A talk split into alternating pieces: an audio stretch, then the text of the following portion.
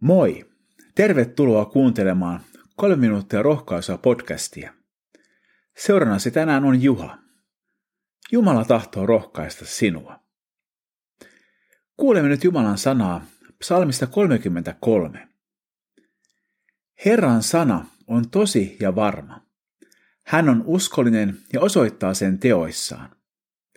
Hän tahtoo oikeutta ja vanhurskautta. Hänen uskollisuutensa täyttää maan.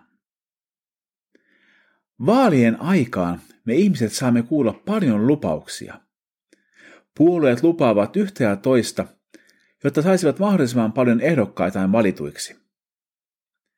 Valitettavasti monet lupaukset ovat aika onttoja ja ne unohtuvat heti vaalien jälkeen. Toisin on Jumalan kanssa. Hänen sanansa on tosi ja varma. Ihmiset voivat pettää, mutta Jumala on aina uskollinen, jopa siinä määrin, että hänen uskollisuutensa täyttää koko maan. Myöhemmin psalmissa sanotaan, onnellinen se kansa, jonka Jumala on Herra. Kansa, jonka Herra on omakseen valinnut. Taivaastaan Herra katsoo meitä. Hän näkee kaikki ihmislapset.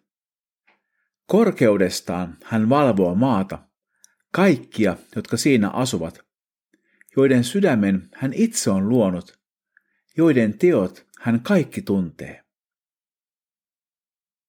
Mikä on tämä onnellinen kansa, jonka Herra on omakseen valinnut?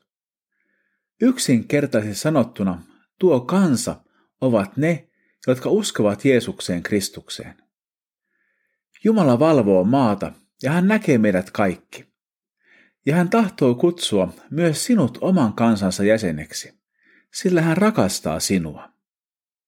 Eikä ole olemassa sen onnellisempia ihmisiä kuin ne, jotka saavat elää Jumalan yhteydessä. Rukoilemme.